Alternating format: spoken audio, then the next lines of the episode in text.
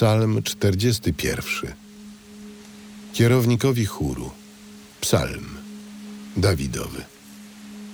Szczęśliwy ten, kto myśli o biednym i o nędzarzu. W dniu nieszczęścia Pan go ocali. Pan go ustrzeże, zachowa przy życiu, uczyni szczęśliwym na ziemi i nie wyda go wściekłości jego wrogów. Pan go pokrzepi na łożu boleści, podczas choroby poprawi całe jego posłanie. Ja mówię: O Panie, zmiłuj się nade mną, uzdrów mnie, bo zgrzeszyłem przeciw Tobie.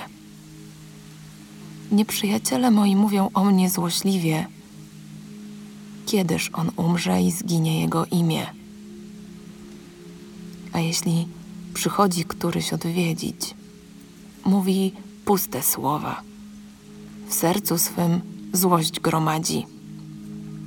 Gdy tylko wyjdzie za drzwi, wypowiada ją. Szepcą przeciw mnie wszyscy, co mnie nienawidzą i obmyślają moją zgubę.